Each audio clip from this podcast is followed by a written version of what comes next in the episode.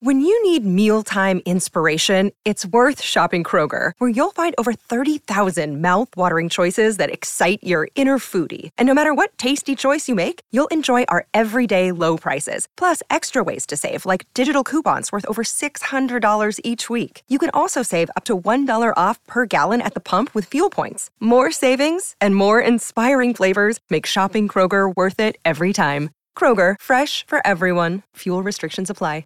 Another day is here, and you're ready for it. What to wear? Check. Breakfast, lunch, and dinner? Check.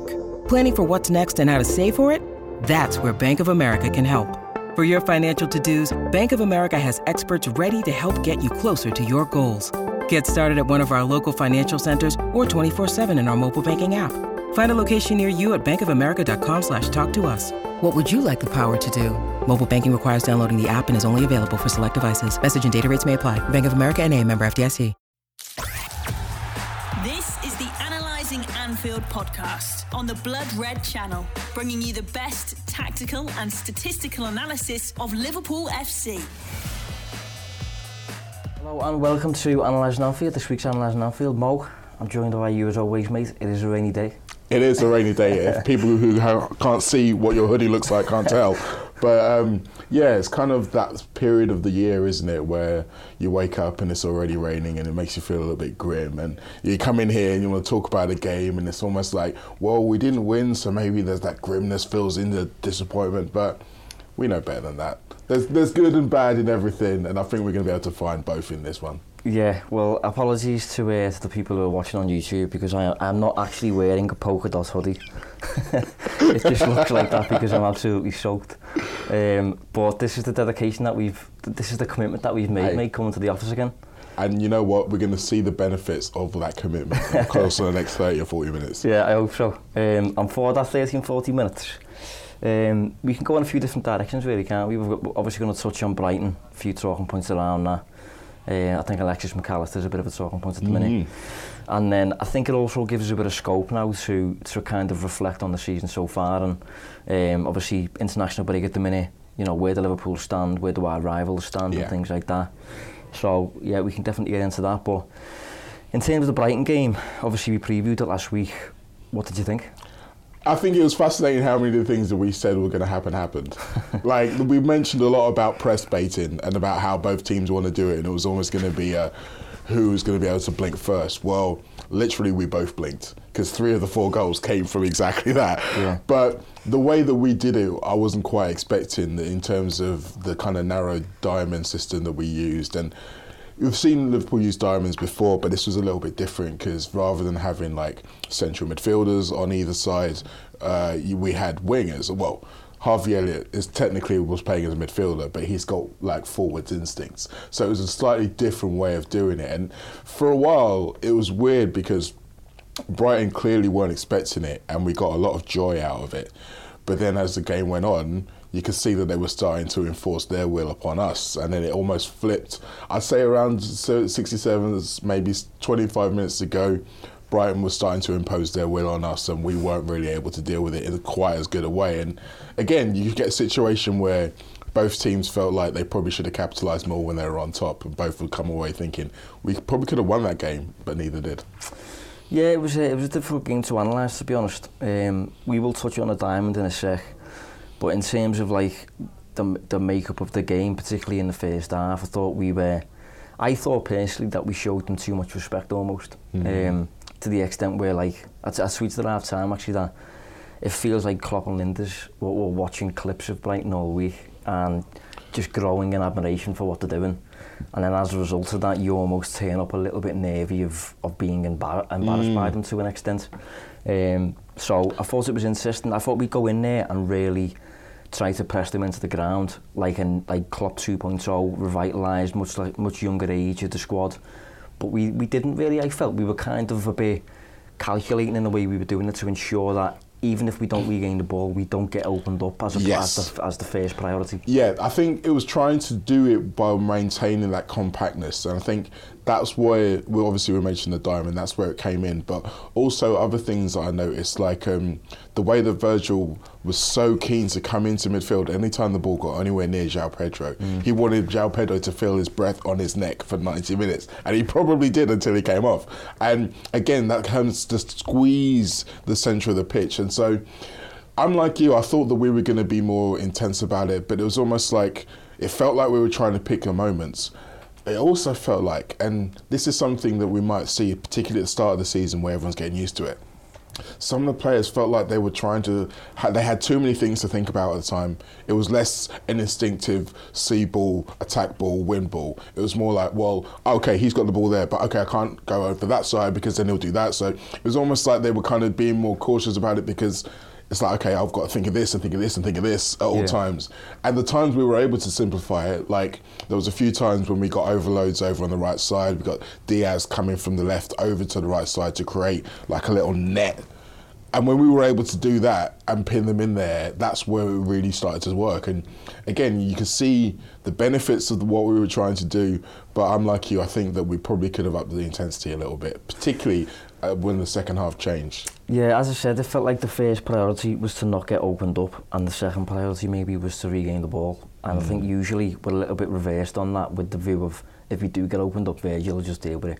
Yeah. But I think this time around, because we were conscious of Brighton being so good at it, and I've got so many players up up top that you've got to that you've got to deal with at once. I think we were a bit more conscious of that.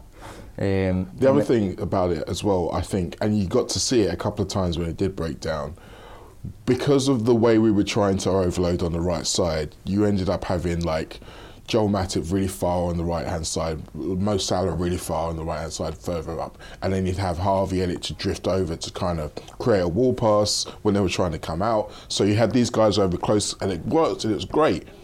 But then, if you got out past Harvey, and if McAllister had come up, he had a lot of space to cover, and he's not the quickest. Yeah. And Harvey's not the quickest. And there was a couple of times in that first half where both Harvey and McAllister had to turn and run back to their own goal, and you could literally see on their faces it was just a bit like. Did not really want to be doing this, and maybe that's why Klopp was so cautious because he knows that of his three midfielders, he's got two of them who, let's face it, aren't the quickest. But we'll come to that in a little bit. Well, that was what that was one of the things I was conscious about going into the game. To be honest, I was I was a bit surprised he selected Elliot, of Monster start, mainly because the guy who's just come out is Curtis Jones and he plays on the left and he's right-footed, and Elliot plays on the right and he's left-footed. So to accommodate Elliot, you're moving Soboslai, which we had to do. Mm. So I didn't think Klopp would go through that change. I thought he would keep Soboslai where he is and maybe either bring in an endo for McAllister and move McAllister forward or take out Jones for Gravenberg as a straight swap. Yeah. Um, but he didn't do either, surprised us a little bit. And one of the concerns I did have about that was just was what you just said, the recovery pace a little bit. Of if you look at that as a three, you've got one absolute marathon man, and you've got two lads who once they are bypassed, they're out the game. Yeah. So to have two like that, I thought was a bit of a risk. But the way in which we stayed compact, it didn't hurt as much. I can't think of many opportunities where Brighton were where our, our back four was exposed mm. with a man running at us. I, I think there was one moment where Baleba was doing that. He had a shot from outside the box.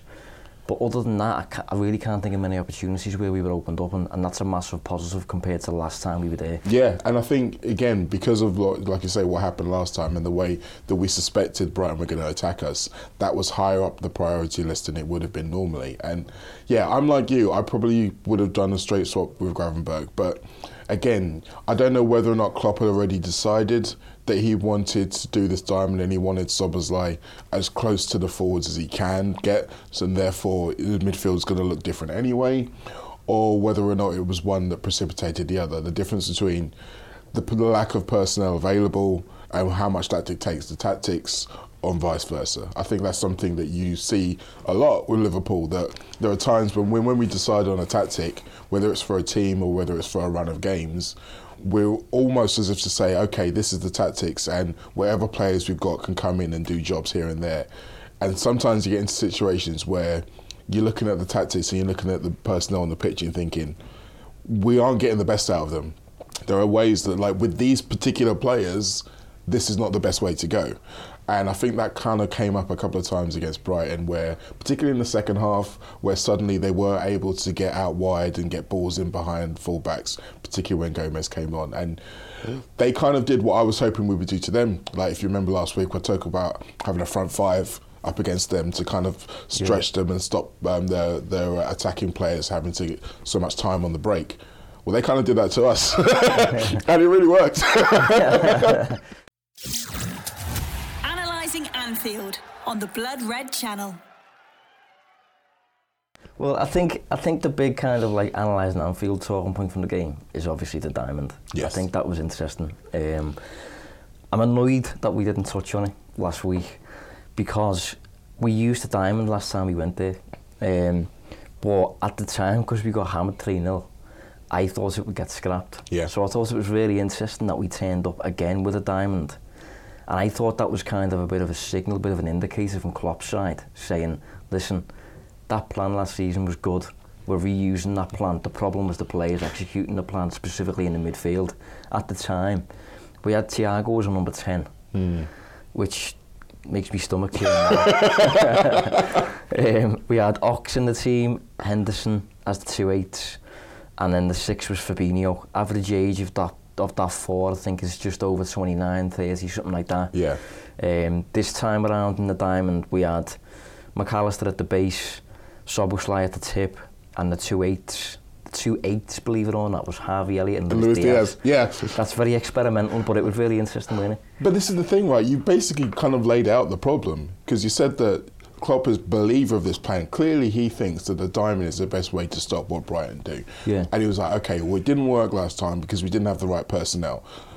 So, are Harvey Elliott and Luis Diaz going to be better at attacking eights than Jordan Henderson and Alex Oxlade-Chamberlain? Yeah. Like, I'm not sure they are. Yeah. So again, you think about, okay, Ryan Gravenberch. Like, if we're going to play this way, Hmm. feels like it's kind of tailor made for him to be one of them. Another thing as well is Gravenberch, Ajax, diamond. It just works, doesn't it? Mm-hmm. You, when you think of a diamond shape, you think of Ajax, mate. So he'll surely be really familiar with that shape. And when he did come on in the second half, he was playing slightly a different role. Like he was in the left side, but his job was to kind of stay a little bit deeper for the most part. There were times when he was kind of freed up to overlap outside, but for the most part, it was about trying to hold that shape. But Klopp was still really worried about the break through the middle. So it was a slightly different way of doing it once he came on. So again, it feels like the tactics for that personnel, again, you maybe just swap them around a little bit. And mm. there was a moment in the game where I was thinking, okay, this is the Mac for Endo time. This is where Mac's done his job there. He's done very well in terms of being able to recycle the ball because his passing percentage was actually still really high against Yeah, Brighton in that game. But it's time you need a bit more energy in there. Um, Brighton were very clever, and uh, again, you said that you were gutted you didn't mention the diamond. I was going to mention Carlos Baleba last week Mm-hmm. because this is what Brighton do, right? They wait until Liverpool arrive and then they unleash this secret weapon because Yeah, he was very good. he was very good. They did the same thing with Enock Mwepu. It was his very first Yeah, yeah. Premier League start against Liverpool at Anfield, and he impressed really, really. Like I, I remember going away from that game thinking, this kid's going to be a star. Unfortunately, uh, he had a heart problem, so he had to retire. But they did it again. This was Baleba's first Premier League start, and I looked at them in midweek, and when I saw he didn't play one minute, I knew this was coming. I knew this was coming because he's literally saved his legs for this specific well, I, game. I was going to say then, to be fair, you could tell that he'd had the week off. Yeah. Because he, he absolutely covered ground like it was nothing. Exactly. Um, looks like a good player, and De Zerbi said after the game he's a great replacement for Caicedo. And- uh, which is which not an easy player to replace. No, and I mean, this is the thing where people always say, How do Brighton do it? How do they do it? Well, what they do is that they take a risk on players. Because I looked at Baleba when he was at Lille, when we were obviously scouring the world for defensive midfielders. He was mm. one I looked at, and I thought, He's got he's got some of the goods like he, he- he's aggressive in the tackle and he's very good at, when he gets the ball playing it simple, but he's still raw. He still comes out of position loads. Like they were able to get in behind him loads. He's ill disciplined and all those kind of things. So you think probably not the kind of guy for Liverpool. What does he do? He goes to Brighton. Hmm. and what did Brighton do? They let him sit there and watch for six weeks or so, get into grips with what they want to do, and then they unleash him. They have the time and the patience to do that. We don't, and that's the difference. Yeah. he looks tailor-made for the Premier League. He looks really physical. Um, as I said, he can cover ground really easily mm -hmm. and that, and he looks quite technical as well. So he's definitely one to watch. But yeah, in terms of the diamond, I mean, for our YouTube viewers, maybe we can get up a graphic now. We'll have a word with production after the after the show for that. But obviously, that's the kind of yeah. The, that's the way in which we, I'm showing Mo now the diamond that we used, and I think it was interesting in terms of why Klopp used that because it, it allowed us to do certain things. I mean, if you, if you think of Brighton now and the way in which they play, it's very like it's very progression through the centre. Yes. With with De Zerbi, it's very like um, one twos, little cute passes around the corner, five yard passes, Um, and it's, it, it's kind of, you know, the, the centre backs attract the press and then they just play around you really, but using the centre of the pitch, so if you're using the diamond, you kind of cover the middle of the park, get that get that kind of blocked almost. Yes. Um, and overloaded. And almost forced them down the flanks a few teams have done this. Liverpool obviously did it last season. Man United did it a couple of weeks back, but they got hammered on the back of it. Didn't really do it particularly well. no. Um, and obviously you mentioned Van Dijk earlier as well. One thing I think was interesting with this diamond was because we had the the, the makeup of the midfield like that. The, Brighton play with two strikers really. One plays as a 10, but they play with two strikers yes. in Joe Pedro and um, Evan Ferguson. So with McAllister, Van Dijk and Matip, we, we, we kind of got an overload on the, on the two of them. Van Dijk, as you say, every time Pedro went in, Van Dijk went with him. It was like a man marking job. Yeah. But because of the way in which that worked out, that then allowed us to go basically man marking with Matoma and Adingra, is he? Yeah, on the yeah. opposite side with Robertson and Trent. Um, so as a, as a kind of pressing structure, I liked it. Yeah. Um, it, it, it did make plenty of sense and if felt weird initially because of because the last time we used it we got battered, but this time around I think tactically as a chessboard thing you could see the logic with it. Yeah, and the beauty of the overload as you mentioned when you've got Mac and the two centre halves is it allows Virgil to go in and more often than not Virgil's good enough to go in there and win the ball and if he wins the ball he's got McAllister five yards away who can then see the picture in front of him and see which pass he needs to play and execute it if it's not, he doesn't win it straight away, then there's a second ball there, and he's still favourite to go in there and pick it up. And what we saw was there was quite a few times where Mac was able to turn in and around the centre circle and drive forward, and then we were able to get runners going off him. And that's kind of the that's that's the key to the plan. And then you had situations where as I mentioned before, sometimes Diaz would come over from one side and overload the other side. So we would look to progress the ball down the right hand side to Salah, sometimes even get Alisson up into the build up play. So he's basically standing alongside the centre halves, allows everyone to shift over. And then, if we don't create a chance out of that, if they win the ball back, we're already in that kind of position. So if they then win the ball back, they can't come straight through us. They've got to kind of go that way or try and go over the top and go uh, to the right. And for a while, it did work. But the problem with that is that it requires a lot of discipline from everybody involved. And particularly, as we were saying before, when you've got guys who are forwards who are playing as eights, that natural instinct to be a forward is always going to take over. So there's going to be times when they're maybe going to try and steal a few extra yards here and there, and then suddenly the space gets a little bit too big. And as we mentioned before, when you've got Mac and you're asking him to cover a lot of ground left and right, he's not as good. Like we'll probably talk a little bit more when we go on about Mac and about the difference between doing that position when he's got Moses Caicedo next to him, yeah, and doing that position when he's got a range of either Virgil or Trent or whoever it is as his double pivot partner. I think I think the time he looked the best in that position was when he actually had Endo next to him. And again, if you think about the makeup of what Endo does on the pitch and the makeup of what Caicedo was doing with them, it's probably the closest. Yeah. Analysing Anfield on the Blood Red Channel. I mean, you mentioned Diaz there. I think I actually think if you look at the, the makeup of the system and what we acquired from that player in the game, like Diaz was, it was still 4-3-3 in attack. Liverpool still played the same way in attack, really. But defensively, that was when we adopted the diamond. But if you think of what that involves, that involves the player being a wide forward with the ball, and without the ball, he has to be an eight. I think Gakpo would have played. I think Gakpo would have started in that role, but he didn't because he was suspended. Yeah. Wrongly suspended. Yeah. So very frustrating. But that was why we ended up seeing Diaz as, a- as a as a midfielder, which is you know. Well, I mean, no, Gakpo was I don't know. injured, isn't he? So, Oh, sorry, yeah, yeah. But I, I think Jota would have also played, sorry, um, as as Núñez in this game, just simply because of the pressing thing. And I think Gakpo would have played as Diaz, and I think Diaz and Núñez would have been on the bench with a view to coming on 60 minutes Mm-hmm. And maybe winning a game for us. But I definitely think we miss Diogo Jota. Like, if you think about the role he's played for Liverpool so far, like I mentioned it last week, he's kind of the closer. He's the guy who comes in in the last five minutes when it's been a bit close and we need to hold on to a lead. He scores the second goal or the the, the, the, the clinching goal. We could have done with that. Yeah. Like, and there was a period, of a good period where at 2 1, where we did create a few chances. Obviously, Gravenberch hits the bar, but there's a few other opportunities we got in.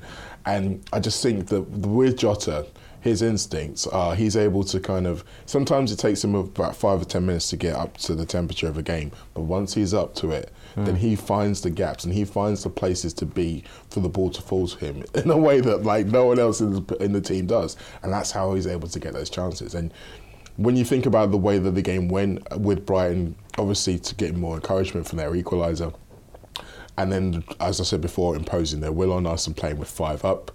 If you've got someone like Jota who's still uh, in the attacking spaces, they have to honour him because they know that he's intelligent and we still had pace on on the pitch. So if he is in space, then he can go and deliver. So it just makes their job a little bit harder if they're having to worry about what we're doing. Whereas I felt like all of our changes were reactive. Like Matip for Konate, that was clearly a pre-planned. Like we talked about last Yeah, week yeah. about the idea of Massive playing that many 90s is not the plan. So Yeah. when you can change, I think it, the Trent one was look, look pre-planned as well. yeah, it? It did. off. And, and again, normally it wouldn't have been such an issue, but unfortunately, as we said a couple of weeks ago with Joe Gomez, He when he's good, he's very good. Yeah. When he's bad, it's just you He- just got to basically cross your fingers and hope for the best. And he did not have his greatest cameo. No, I think it's fair a- to It say. a terrible cameo, yeah. Understatement, yeah. But you, you mentioned McAllister there. I think he's an obvious talking point from the game. I think your favourite podcast has probably already talked about this. Um, it's a popular talking point in the Liverpool fan base at the minute, but what's the Alan Anfield take on this, Mo? What, what? Because I think everyone's getting a bit carried away, uh, as usual. yeah, I mean, my instinct straight away from looking at the game, if you think about the beginning of the Wolves game, and then if you think about this game, and even a little bit of the game in midweek, there are question marks around McAllister playing as the deepest player. And I think the question marks are based around the traps that other teams are setting for him. So that means that when he's receiving the ball from either centre backs or goalkeeper, they are using that as a trigger to press, and then he's finding himself swamped. That's literally what happened for Brighton's first goal. Now there are ways around that. The way that we chose to get around it was in the second half. It was Gravenberch who was picking the ball up, who's a lot bigger and stronger and can deal with those kind of situations. Previously, we've had Curtis Jones doing it, same thing. Uh, when we tried Trent doing it, that didn't work either. He got caught at Bournemouth in exactly the same way. So you've got, if we want to play the diamond, we want to have either one of Mac or Trent as the more deeper guy. They're going to have to learn how to do that. In the meantime, we're going to have to find ways around it. And I think, again, we saw enough evidence in this game as to why we want McAllister as the deepest midfielder. I mentioned when you've got the ball winning, if you're winning the ball in and around the centre circle, and you've got a guy like him who can see passes straight away, it's fantastic. I think physicality is an issue though. yeah. And I don't know what it is, right? For some reason, whenever we decided who was playing the six, we're like, oh, he's at the six, it's fine, everyone else go off. You knew what? We're, we're always, always asking the guy to do that job a lot. Yeah, yeah. And it feels like we, we, can, we don't have to do that. Like, and there are times when you can look at a plan and say, okay, with these personnel, this plan looks fantastic. Mm. If you just change two of this personnel, suddenly it looks very different. Yeah. And how much of it is we're still early, we're still trying to teach everyone to do it. So you're like, I want to put them in as many different situations and see how they react. But sometimes it's like, look, without Curtis Jones, it's a lot harder job. It's a lot harder job because you really get to see how much covering and how many fail safes they are with him in the side. And then you take him out, it becomes a lot harder job. Yeah, it's an insistent talking point. Um, for me, I, I think it's been absolutely entirely predictable. Um, exactly the way he's performed, the good and the bad, and the criticisms he's getting so far. I think it was so obvious to see that this was going to happen. Not in a bad way or a good way, really. Just I think it was just so predictable. Um, in the summer, we talked about this as a as a possible idea because the, the ongoing narrative on, on Twitter and things like that was like, McAllister can play as a six. And when people say this, you got to be really careful when you say that because people said that about Gra Gravenberch as well. What do you mean when you say that? Because when, just because a player has played as part of a two doesn't mean he can play as a six. Mm. Because McAllister was always going to have to play, if he was going to play as a two for Liverpool, that means when Liverpool didn't have possession, he was going to be a lone six. Yeah. And that was always my concern. I always said, as a two, if you're playing an actual two all the time, like a 4 2 3 1 with and without the ball, fine. But if at times he is a six, situational lone six, he will get exposed. He will be chasing shadows. He will look a bit like Fabinho at times because he's not the quickest and, and you know, he hasn't got the anticipation maybe of Fabinho in the Yes. defensive sense. He's a bit more of an attacking creative player. So I think we've got exactly what we expected in terms of like with the ball we've got positives from him, and he's made, he's even set up the odd goal with like the Núñez volley and things Yeah. like that. But without the ball, I think he's been good by the way. You know without the ball, but the, I think one of the issues is when he's beaten, he's out the game, and if he tries something, this is the crucial part as well. I think if he tries something on the ball, which is it's in his nature to try mm-hmm. things because it's the type of player he is. If he loses the ball, then last season, Caicedo would then extinguish Yeah. the fire. Now, if he tries something in that deep area and it doesn't come off, he knows it's my responsibility to regain this immediately. And he gives away a foul. Yeah. And he's, I think he's third in the league at the minute for fouls per 90. Um, he's got four yellow cards already, um, one away from a suspension. And that, I think a lot of those have been desperate attempts to recover a situation. Yeah. I think that's it. It's not just the, the number; it's how they've come about. Because again, I think you, if you look at most teams, you're going to expect the guy who plays the most um, defensive or the, the deepest midfielder is the most likely to commit fouls and pick up yellow cards. But it's the nature of them and the fact that they're all so similar, and they're all because, like you say, he's been caught out. And the Caicedo um, uh, example is is really uh, applicable because, for starters, Caicedo's probably looking like he's probably missing Mac a little bit as well. If you think about the way that Chelsea have been playing, and you can also see why Klopp was trying to get them both together. Yeah, yeah. Because if you get them both together, then woof. Yeah. But the way that Brighton were able to do it with someone like Caicedo, we have the ability to do that. But it's like I said, you have to look at the makeup. So if you're gonna play with him as the the, the deepest player, because you're right, playing as the six is not the same. So you have different kinds of six. You have the deep lying playmakers, your Thiago six, your Xabi Alonso six, but then you have your your, your Biter six, your Caicedo six, your Mascherano six. Your lone six, your double six. Yeah, The- the- and that's the thing. Is that if you're going to play as the playmaker, as the deepest guy, you need to have a screener who's going to be. He can't be too detached. Hmm. And so, if we're going to have Mac as this deep line playmaker, it makes sense to have guys in and around him who have the aggression and the energy. So, if Mac is a six, I kind of want any two of Gravenberch, Jones, Szoboszlai as the other two midfielders. Yeah. Like Yeah. that works because then you're what you're doing is, is you're hiding the weaknesses of that system and then you're maximizing the strengths, Yeah. which is basically what everyone's trying to do in all football games. yeah. Well, it, it, that what you've just said there depicts shades of, of Fabinho last season, really, in terms of we got to a point with Fabinho where the weaknesses that we'd been masking for years by surrounding him with marathon men, we were suddenly surrounding him with pensioners, and he looked suddenly like he was shattered and he couldn't Yeah. cover the ground. It's because of the lads he's with. So, yeah, I think McAllister, for me, he's absolutely fine. I think he's still a great signing. I think he's going to be a great player for Liverpool. No issues regarding all that. Whether his future is as a six, hmm. there's a there's a question mark there, depending on the system. And I think in 18 months' time, is he still in that spot? I don't think so. But I mean, for, for me, for me, I think it's one of those things where I wouldn't have him in that slot week in, week out, game in, game out. I think you could say that over the course of a season he's going to play there more than other places. That's fine, but with the caveat of who else is in and around him. But then there's certain opponents where I feel like maybe you can take a little bit more leeway. So if you're looking at a midfield at home to Luton, then you're definitely going to have a midfield that's different than at home to Manchester City, for example. Yeah. So you can take more liberties in certain games, and I feel like that's where we're going to end up with Mac as the deepest line midfielder. Is in a little bit more horses for courses in terms of who we're playing and who he's playing alongside. Yeah. Analysing Anfield on the Blood Red Channel. I think he's um, it's an insistent one with him. You know, I think he, I don't think he's as much of a talking point as people are making out. He's doing a better job, I think, at it. I think what we are doing is we're focusing on the moments where it goes wrong, partly because, you know, we saw a lot of that last season, and every time you see that, it's just like a big red flag, but also because those moments tend to be more noticeable because they lead to shots or goals. Yeah. Uh, so when you're the defensive midfielder and you make a mistake, it's like a goalkeeper. It, more often than not, it leads to a shot on goal or a chance. So they are going to stick in your head more.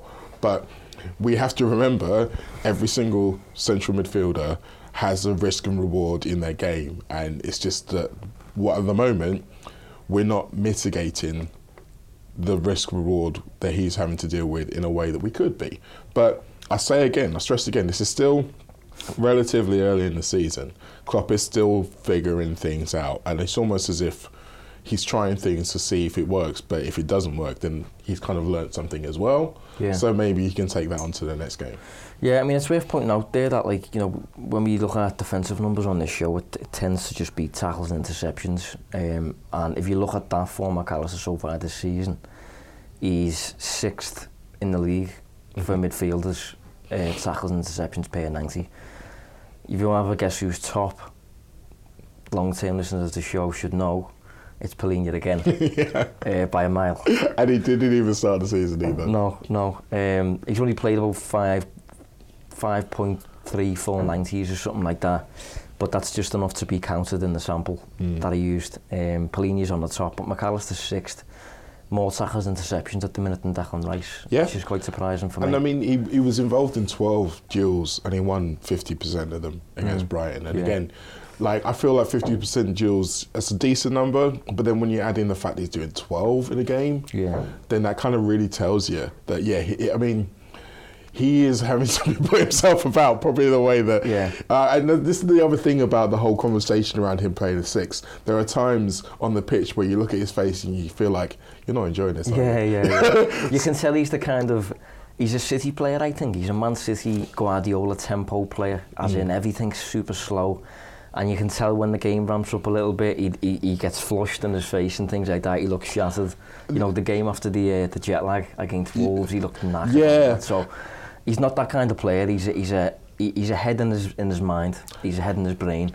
But when it comes to the physical edge, he lets the ball do the running for him. Yeah. You know, he, he's not that. And plenty of elite players have made that work for years, and so Yeah. he's no different. The other thing I want to put into the mix about him, particularly this week, and some players this, this won't be a problem, some will. He's a very shy character. You can definitely tell that he's a very shy character in and around. It was something that Brian even said before he, he joined us.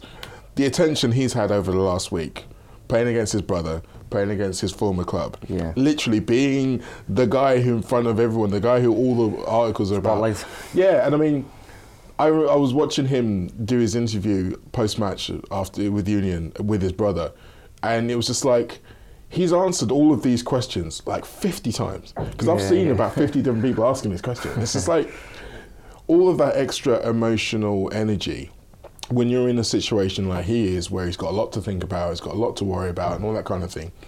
And then the extra spotlight that's on him already, that he would have known going into Brighton, the spotlight was going to be on him. Like, I don't think it's a situation where he was thinking, oh, I'm worried about my reception.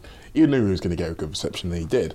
But he also knew that everyone was going to be jumping on him. He also knew that he's playing against guys who know him very well. So any kind of uh, little extra things, tips and tricks about the way he plays, the way he wants to do things, they're going to have all that extra knowledge. And all of those things add into pressure. It doesn't affect every player, but I think when you're a, as introverted character as him, it probably is going to affect him a bit. Yeah, I think for me, even if he was doing worse than he currently is, for me, he gets a free pass just simply because of the role that he's occupying and how it's not really suited to his strengths and weaknesses. But despite that, anyway, I would still have him in the team over Endo. Um, there's been a, a, a bit of talk about that. I would still personally have Mac Allister in there, and I think he, although he's not a six, a lone six. I think he, the crucial thing with replacing Fabinho, we needed a player, in my opinion, who was a holding player, a player mm. who mm-hmm. would hold and, and not someone who didn't want to be box to box all day. And if you think of Gravenberg, Jones, Soboslai, they all want to run vertical in vertical straight lines and that and McAllister is a bit more inclined to stay and, and hold the fort even if he's not defensive minded particularly so I, I, I think he suits the role to an extent enough for us to kind of get to maybe January where Andre comes in. I think Andre mm. would be a player who who would maybe take that spot. Maybe not immediately, but over time. And then maybe Mac Allister becomes an eight then. But it's interesting. I mean, I do think that if we're going to be playing Mac there, I do think that there's a scope to see the two of them together. I think if you if you ask Mac who's going to be the, a double pivot partner that's closer to what he's used to, it's Endo. I think but then Endo would be as a right back. At well, times. Well, yes. That's the issue. Yes, maybe. But then if we if we're doing the inverted fullback and we're pulling one of our centre backs out wide, then there's going to be cover behind him in that situation. So, like for example, if it's obviously it's probably easier for Konate than if it's Matip. I mean, I was still a little bit nervous of Matip being so far against the touchline, yeah. but there again with that system, there's a fail safe into it, and the key is is that if you have Endo in there as the winner, connected to Mac and they're able to kind of move as a pair and dictate around the pitch, then you're mitigating, you're putting out some of the fires over there before they're reaching that point. Yeah. Analysing Anfield on the Blood Red Channel. It's one to keep an eye on, um, but I don't think he's any, he's been anywhere near as problematic as people are making out. And I think sometimes he's just made to look bad when he's beaten and he's kind of out the game because his recovery pace isn't great. But other than that, I think he's doing quite well. Also, we we've kind of only not won three games all season. I should probably point that out yeah. That's a good point. That's a good point. And the one that we did lose, well, we all know about that. yeah, definitely. Um, but yeah, the Brighton game, I, th- I think at, after it, I was a little bit frustrated, but I think looking back, it was a it was a decent point, mm-hmm. and um, it was as fair as a result as you get. And I think both sides posted the next year of 2.3, which is interesting. That's a, a, a too old or I've ever yeah, seen one. Exactly.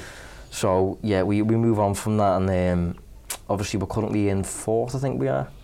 Um, Spurs at joint top with Arsenal. Um, so if we look at the Premier League as a whole, is there any We'll start with the the top of the Premier League first. Is mm. there anything overwhelming for you that surprised you more than anything, maybe? Um, kind of. I think I've been surprised by Spurs' ability to dig out results mm. when they aren't at their best. That's something that I thought would only come in the second half of the season. I thought they'd be able to get some points, and the the, the positivity in the new system would kind of aid them so they'd get, they'd get a few 3 nils, a few 4 nils. I didn't think they'd get as many 1 nils and 2 1s as they're getting. Yeah. So that surprised me. Um, I've not been su- as surprised with Arsenal. I suspected that Arteta would try to start tinkering with things. yeah. And whether or not it helps them or not in the short term, he sees the long term vision and he's a better manager than I, so maybe we'll see. Um, and yeah, maybe I expected Chelsea to get it together by now. But outside of that, no, everyone's kind of where I thought they'd be. Yeah, it's it's really interesting looking at the table. I think Spurs, I did think that he'd come on, and I think Postecoglou was going to surprise a lot of people. I didn't think they'd be top. uh, but they have had the easiest fixtures. They have. Uh, so that that's one to definitely factor in there. And I don't think they'll still be there, for example, at Christmas. You know, I think no. they'll be top four this season, though. I do think they'll finish top four. They will certainly be in the mix, and they've got a lot of things in their favour in terms of obviously they're not in European football, so they'll have more time to plan. They won't get into a situation where they're having to play three games in a week back to back, which is something which a lot of the other teams in and around probably will do if they're still in European competition. So there's that in their favour. I do think this is still a very new team, mm. and there aren't very many players in that squad, in that team, who are used to playing at the top of the league we uh, year in year out, and so when it gets tight towards the end of the season, that might come into it. And we haven't really seen a situation now yet where you think, look at it and you think, yeah, they could have done with Harry Kane in that game. yeah. And that's going to come because, like, you don't have someone as dominant in a team as that and take him out and it's just fine forever. Like, it's just. You might get a bit of a short term bump, but there's going to come a point when they're like, yeah, we could have done with him here. And that's coming. But again, I feel like there are certain teams that are going to get better as the season goes on. Like Aston Villa, who've started well. I do think that, again, they're one that they will get better as the season goes on. Newcastle have started to get themselves together again. So I think that they're going to go on a decent run between now and Christmas time. Obviously, they'd started brilliant in the Champions League, Yeah. which, again, I, I was. They, I'm they they were very fortunate against Milan, though. they were, but then you've got to ride your luck sometimes. Yeah, and yeah, yeah.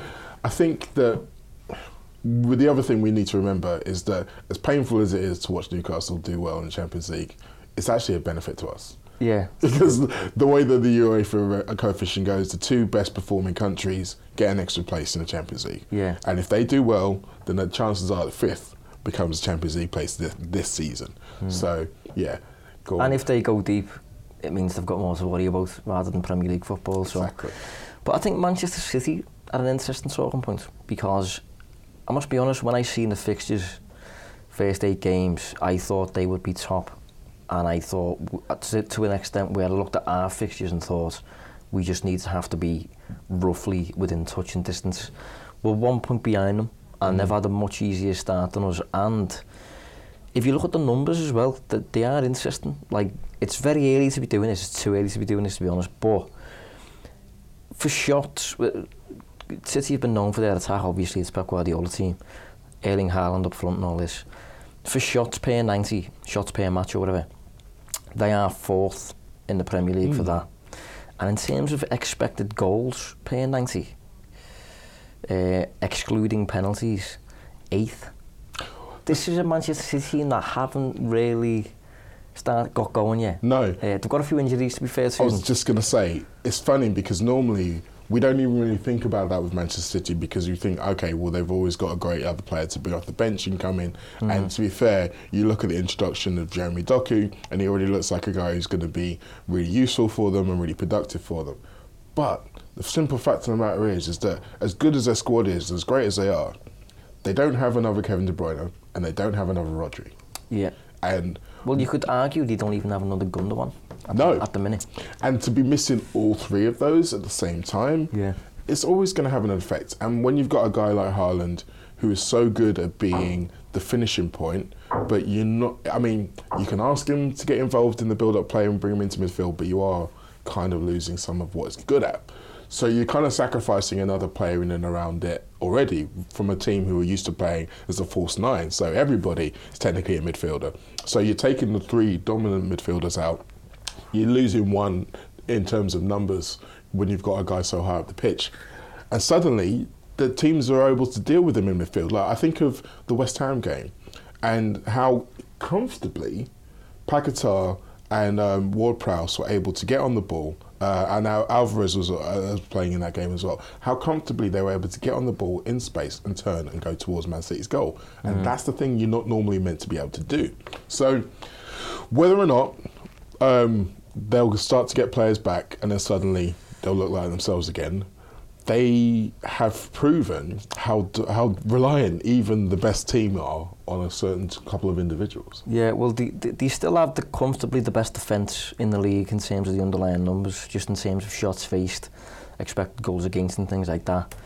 But in just in terms of the attack, again, it's very very early for this. But in terms of the attack, it does look it doesn't look as threatening as mm. previous years.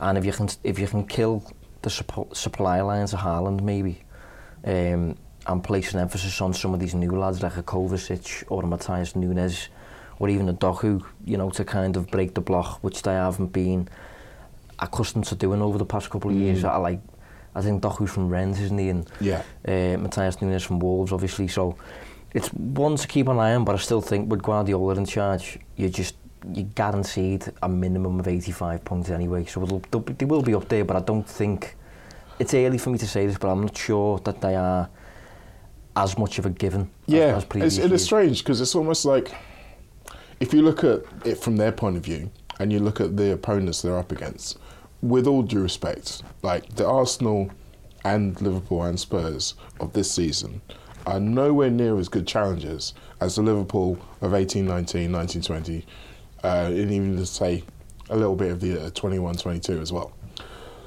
So City themselves don't have to be as high. Like they know that. Whether or not they'll admit it openly, they know that. Subconsciously they know that. They don't have to be at those heights. And this is already coming off a season where they had to be so good for so long in order to win the treble.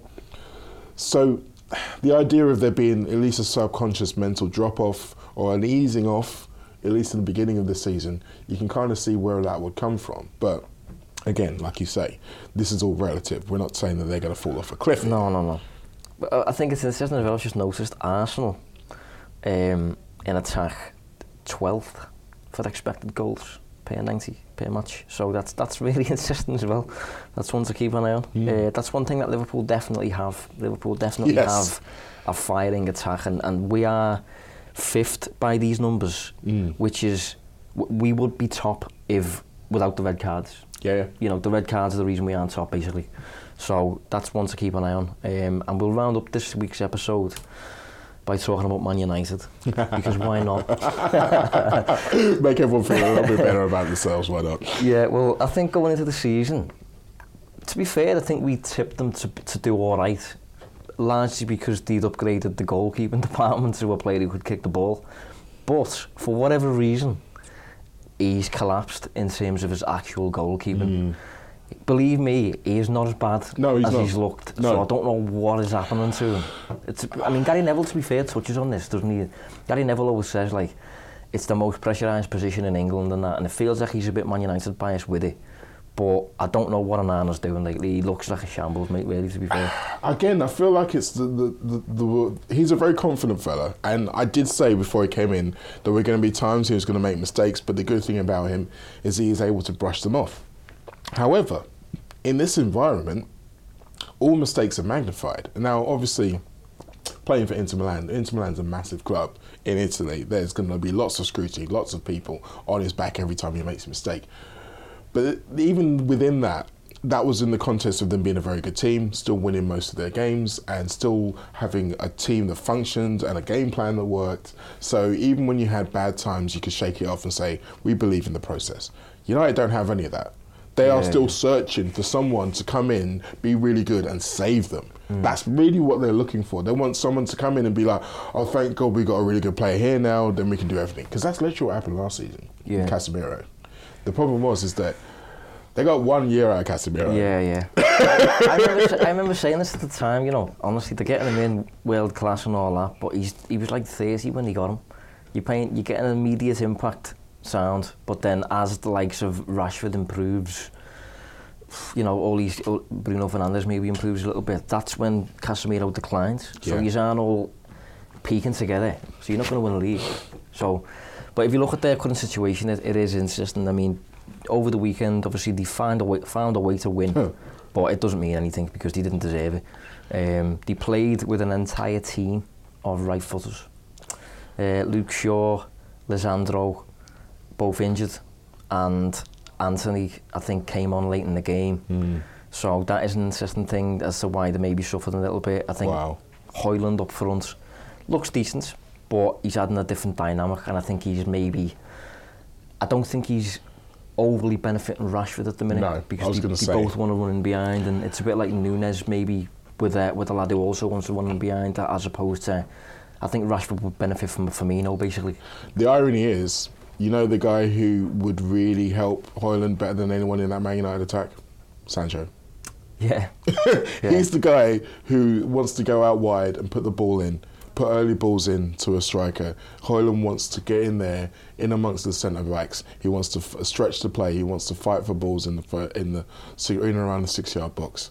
I think if you got those two playing together regularly in confident form, you start to see a better relationship.